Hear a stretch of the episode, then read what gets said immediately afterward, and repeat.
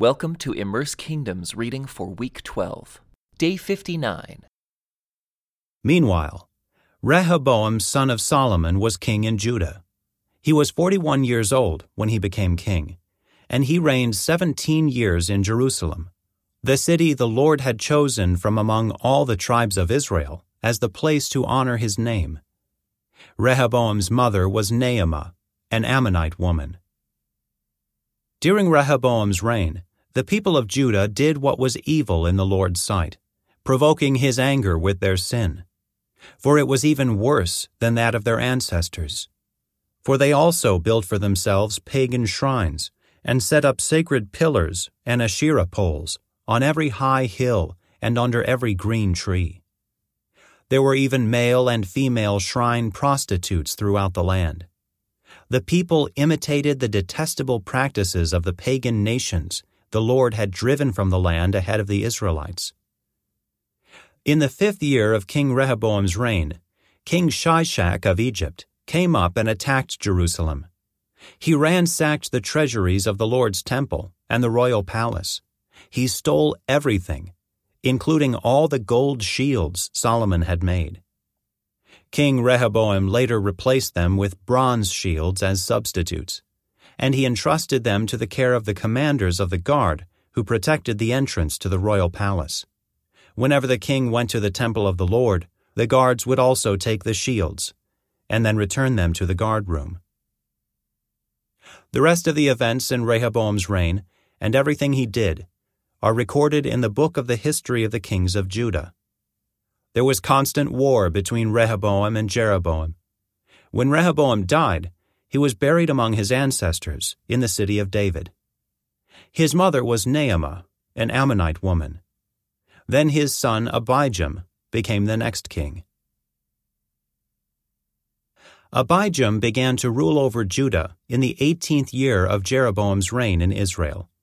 He reigned in Jerusalem three years. His mother was Maacah, the granddaughter of Absalom. He committed the same sins as his father before him, and he was not faithful to the Lord his God, as his ancestor David had been. But for David's sake, the Lord his God allowed his descendants to continue ruling, shining like a lamp, and he gave Abijam, a son, to rule after him in Jerusalem. For David had done what was pleasing in the Lord's sight, and had obeyed the Lord's commands throughout his life except in the affair concerning Uriah the Hittite. There was war between Abijam and Jeroboam throughout Abijam's reign. The rest of the events in Abijam's reign, and everything he did, are recorded in the book of the history of the kings of Judah. There was constant war between Abijam and Jeroboam. When Abijam died, he was buried in the city of David. Then his son Asa became the next king. Asa began to rule over Judah in the twentieth year of Jeroboam's reign in Israel. He reigned in Jerusalem forty one years. His grandmother was Maacah, the granddaughter of Absalom. Asa did what was pleasing in the Lord's sight, as his ancestor David had done. He banished the male and female shrine prostitutes from the land and got rid of all the idols his ancestors had made. He even deposed his grandmother, Maacah, from her position as queen mother, because she had made an obscene Asherah pole. He cut down her obscene pole and burned it in the Kidron Valley. Although the pagan shrines were not removed, Asa's heart remained completely faithful to the Lord throughout his life. He brought into the temple of the Lord the silver and gold, and the various items that he and his father had dedicated. There was constant war between King Asa of Judah and King Baasha of Israel. King Baasha of Israel invaded Judah and fortified Ramah in order to prevent anyone from entering or leaving King Asa's territory in Judah.